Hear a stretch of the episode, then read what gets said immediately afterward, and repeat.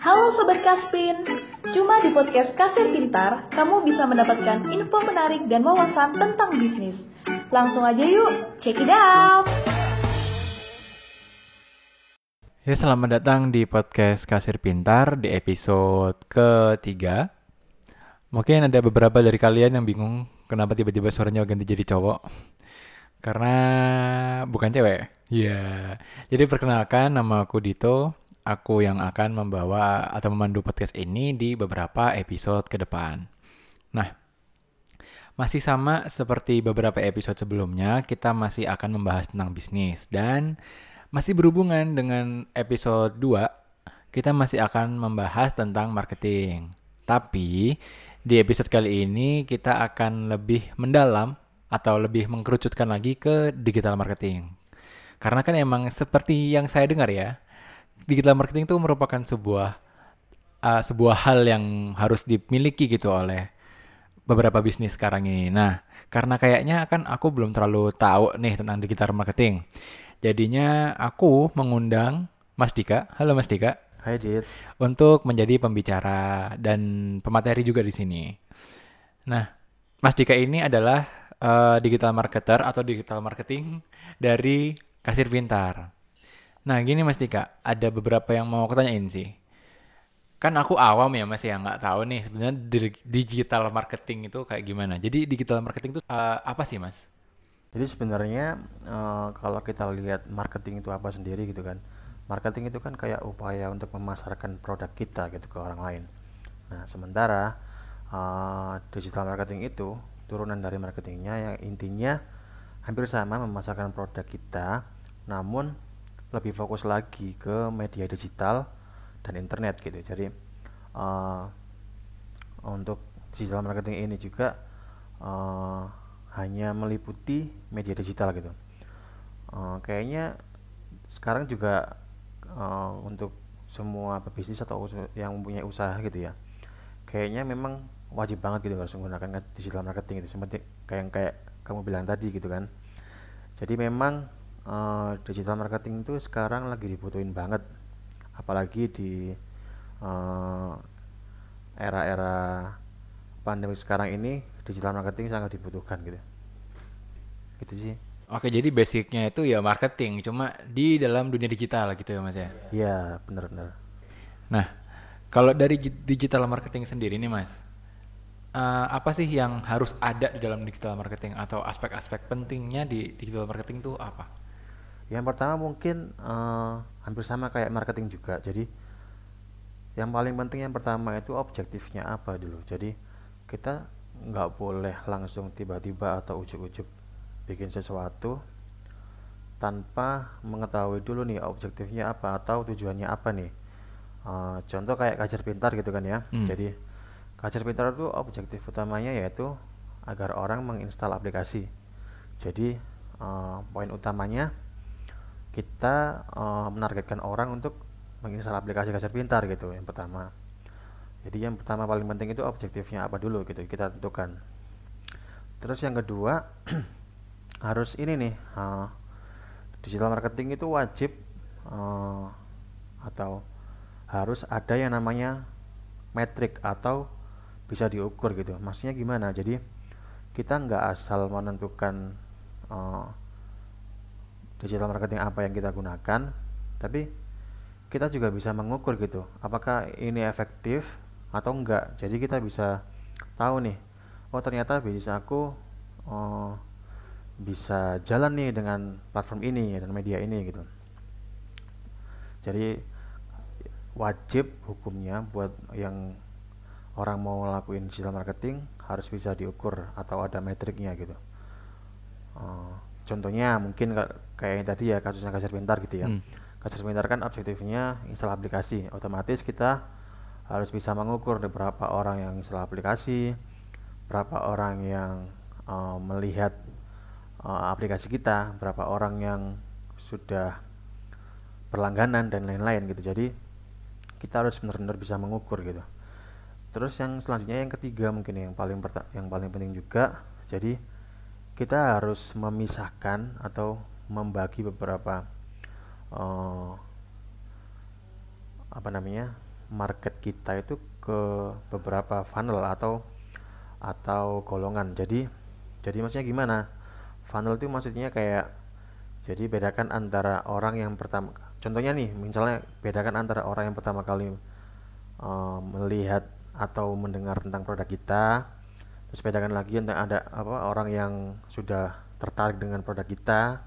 Terus bedakan lagi orang-orang yang kayaknya emang dia sudah tertarik nih dan bakalan install. Terus selanjutnya juga ada orang yang uh, lanjut nih menggunakan uh, aplikasi atau produk kita. Jadi kita harus membedakan itu melalui beberapa funnel itu. Jadi kita bisa memberikan atau uh, membuat konten yang relate dengan mereka. Jadi katakan dia juga, dia baru memulai atau baru mendengar tentang kacer pintar gitu katakan. Kita nggak bisa langsung kasih dia diskon atau kasih dia uh, promo-promo menarik gitu. Karena dia dia baru dengar kacer pintar gitu nggak tahu kacer pintar ini apa. Jadi otomatis kita ngasih konten yang berhubungan dengan produk awareness gitu.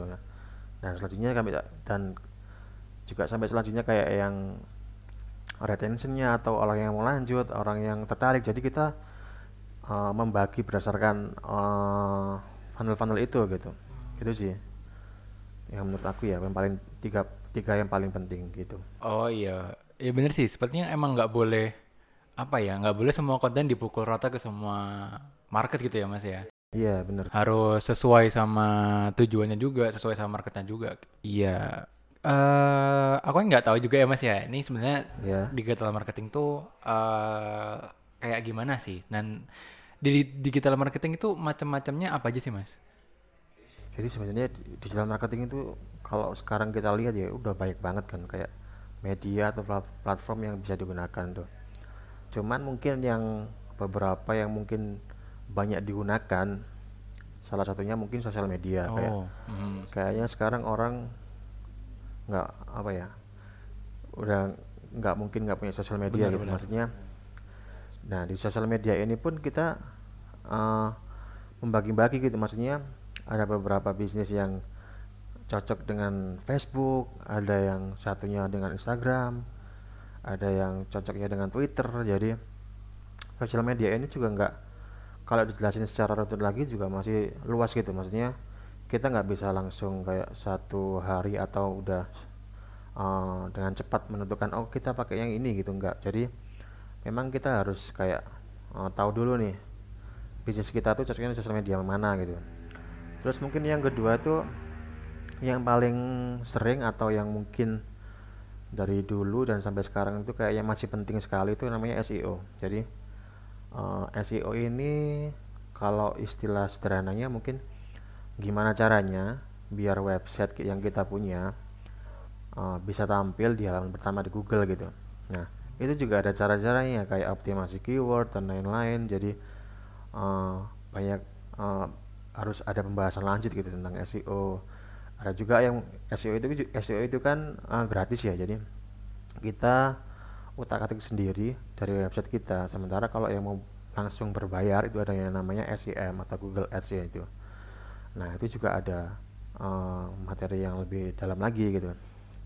Terus mungkin yang banyak digunakan juga itu mungkin email marketing ya. Jadi email marketing ini fungsinya buat gimana caranya uh, orang kita bisa berhubungan langsung dengan si calon user atau pelanggan kita gitu. Jadi apa pun tujuannya biar gimana caranya biar kita bisa berhubungan melalui email gitu nah terus selanjutnya mungkin yang paling banyak itu advertising ya.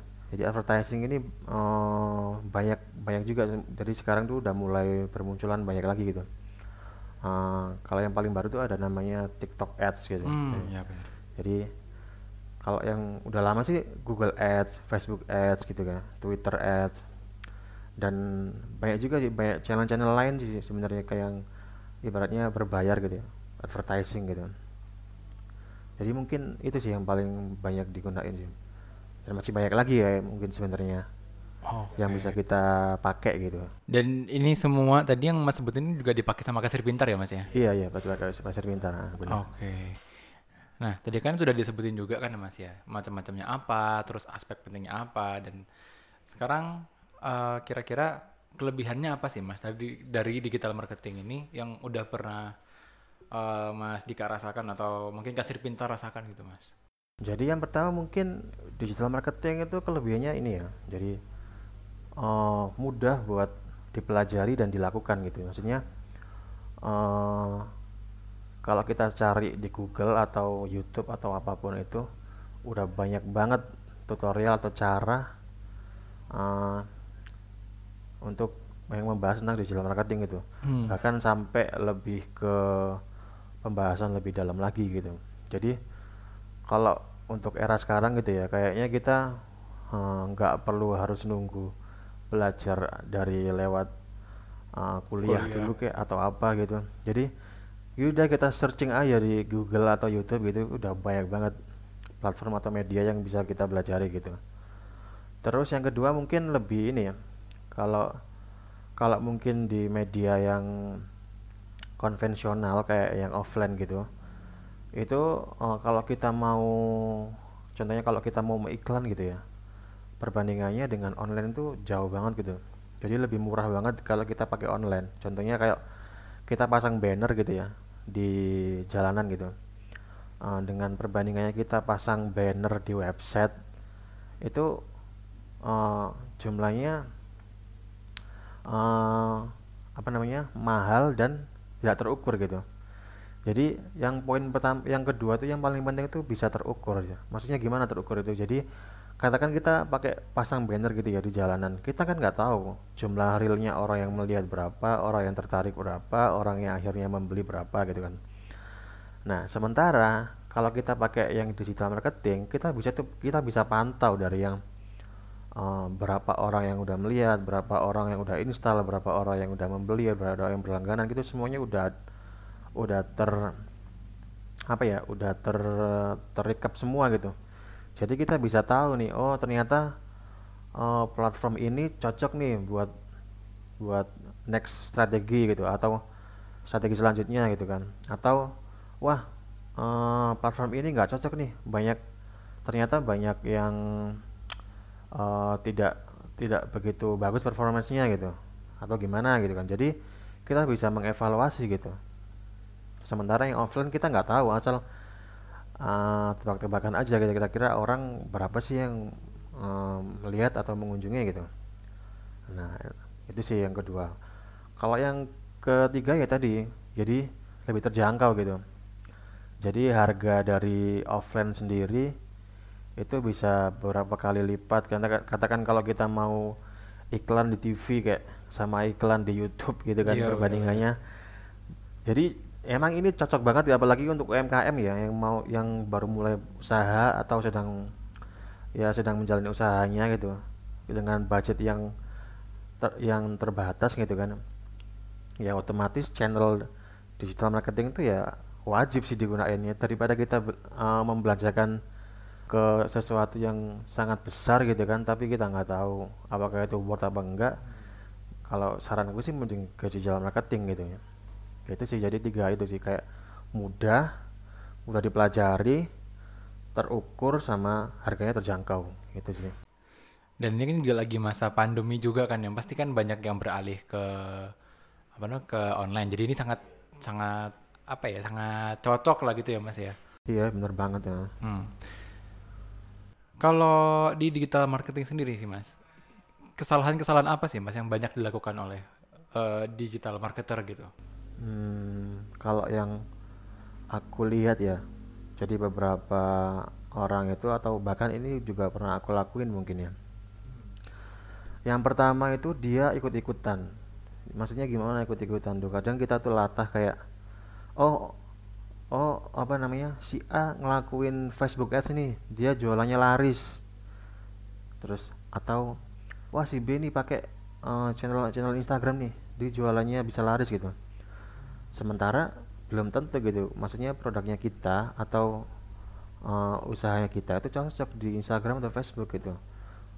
Jadi mungkin mungkin barangkali produk kita cocoknya di Google atau di marketplace atau di mana gitu. Jadi kita nggak bisa kayak harus selalu mengikuti orang yang sudah sukses gitu. Maksudnya usahanya usaha kita tuh berbeda dengan mereka. Jadi ya kalau bisa sih jangan ikut-ikutan. Maksudnya kita harus cari tahu dulu nih lakukan A/B testing. Kayak eh, kita ngetes dulu di mana yang paling eh, bagus performance-nya buat bisnis kita usaha kita gitu mana yang enggak. Jadi kita bisa memilah gitu jadi nggak asal ikut-ikutan gitu Nah, jadi kalau bisa kurang rangkum itu emang nggak ada yang apa ya, nggak ada eh, strategi yang one good fit gitu ya, mas. Nggak ada yang cocok dipakai di mana-mana. Soalnya punya apa ya namanya, punya eh, re- rinciannya sendiri gitu ya. Iya, punya jadi kita nggak boleh ikut-ikutan sih menurut aku. Jadi harus apa ya sesuai dengan uh, A/B testing atau kita bisa ngetes gitu. Dan semuanya harus terukur gitu. Nggak boleh hanya berdasarkan asumsi. Jadi kayaknya ini kayaknya ini bagus deh. Kayaknya ini uh, works buat bisnis kita deh. Belum tentu gitu. Kita harus kita harus tahu dulu metriknya berapa. Jadi katakan kalau nggak works ya udah tinggalin atau kita cari strategi baru gitu. Nah, iya. Kuncinya berarti adalah ya harus mengenali bisnisnya terlebih dahulu biar tahu marketnya kayak gimana gitu ya. Oke, nah ini mungkin yang terakhir nih mas. Eh dalam digital marketing, apakah Mas Dika punya tips-tips atau trik gitu mas? Eh, mungkin gini ya. Jadi ya kalau digital marketing itu nggak ada yang namanya formula pasti ya. Jadi kamu nggak bisa eh, berpendapat bahwa semua bisnis itu pasti cocok di Facebook Ads belum tentu gitu. Eh, atau semua usaha itu eh, cocok di Google Ads atau Marketplace. Nah, kita nggak bisa ngomong kayak gitu. Kita harus eh, mela- eh, apa melihat secara real datanya gitu atau eh, performance-nya gimana bag- gimana bagusnya gitu. Kita nggak boleh menebak-nebak, kita nggak boleh intinya kita nggak boleh berdasarkan asumsi gitu. Terus eh, yang kedua mungkin ini ya. Jadi digital marketing itu sifatnya gampang berubah gitu. Maksudnya gimana? Jadi ada ada apa namanya eh, beberapa kayak contoh fitur-fitur yang fitur-fitur dari digital marketing itu yang berubahnya itu cepet banget gitu. Contohnya kayak Instagram dia Instagram itu kalau kita lihat matriksnya di beberapa tahun yang lalu itu berdasarkan likes atau eh, komen gitu kan. Mhm. Atau followers sorry sorry berdasarkan followers ya nah kalau kita lihat sekarang eh, Instagram itu lebih cenderung suka dengan konten yang engagementnya gede gitu jadi followers bukan bukan jadi lagi yang paling penting gitu nah kayak gitu itu kan otomatis kita harus merubah strategi lagi kan Hmm. kita nggak bisa harus menyamakan antara strategi kita yang baru dengan strategi kita yang lama. Makanya kita harus aware, kita harus cari tahu, kita harus selalu cari tahu eh, apa aja yang update dengan digital marketing gitu. Ya itu sih yang kedua. Terus yang eh, ketiga mungkin eh, kita harus selalu jangan cepat puas gitu ya dengan strategi yang kita pakai. Contohnya, oh ternyata campaign yang sekarang itu bagus nih performance-nya buat usaha. Belum tentu eh, strategi ini eh, bagus juga di ke depannya. Jadi eh, katakan eh, strategi A sekarang bagus nih. Kita juga harus selalu eh, mengawasi nih kira-kira beberapa bulan ke depan, tiga bulan ke depan kinerjanya masih bagus nggak nih kalau ada penurunan kita harus cari tahu dulu nih penyebabnya apa jadi atau atau kita bisa merubah eh, strategi yang baru gitu jadi kita nggak kita nggak harus berpatokan dengan strategi yang lama kita harus bisa eh, fleksibel dengan strategi yang baru gitu itu sih jadi kayaknya tips-tips dari aku itu sih untuk yang paling penting ya Oke, oke. Berarti eh apa ya, Mas? Berarti ya nggak boleh saklek sama satu cara gitu ya, Mas ya. Ya, contohnya mungkin ini ya, eh, kan sekarang lagi pandemik nih. Nah, apalagi sekarang orang banyak yang masih masih di rumah, masih takut untuk keluar, masih takut untuk ber- di keramaian gitu kan, masih takut buat belanja gitu. Otomatis eh, menurut data dari Kacer Pintar gitu ya, jumlah online shop atau jumlah toko, jumlah orang yang Jualan online. jualan online dan bahkan jualan offline pun dia beralih ke online itu banyak sekali gitu nah makanya sebagai UMKM gitu kan kita harus kita nggak boleh saklek dengan uh, strategi yang lama gitu. Kita harus bisa cepat move nih. Biar biar apa namanya kita nggak nggak nggak jatuh gitu di pandemi ini. Kita salah satunya ya mungkin kita bisa pakai media online gitu kan. Pakai digital marketing. Makanya kita di Kasar Pintar sendiri kita ada inisiatif untuk membantu UMKM ini biar gimana caranya biar tetap survive gitu. Salah satunya dengan uh, apa namanya membuat fitur baru yang namanya All Shopping. All Shopping ini lebih tepatnya kayak uh, media yang media yang media online yang bisa membantu para UMKM nih bisa berjualan dengan toko online gitu.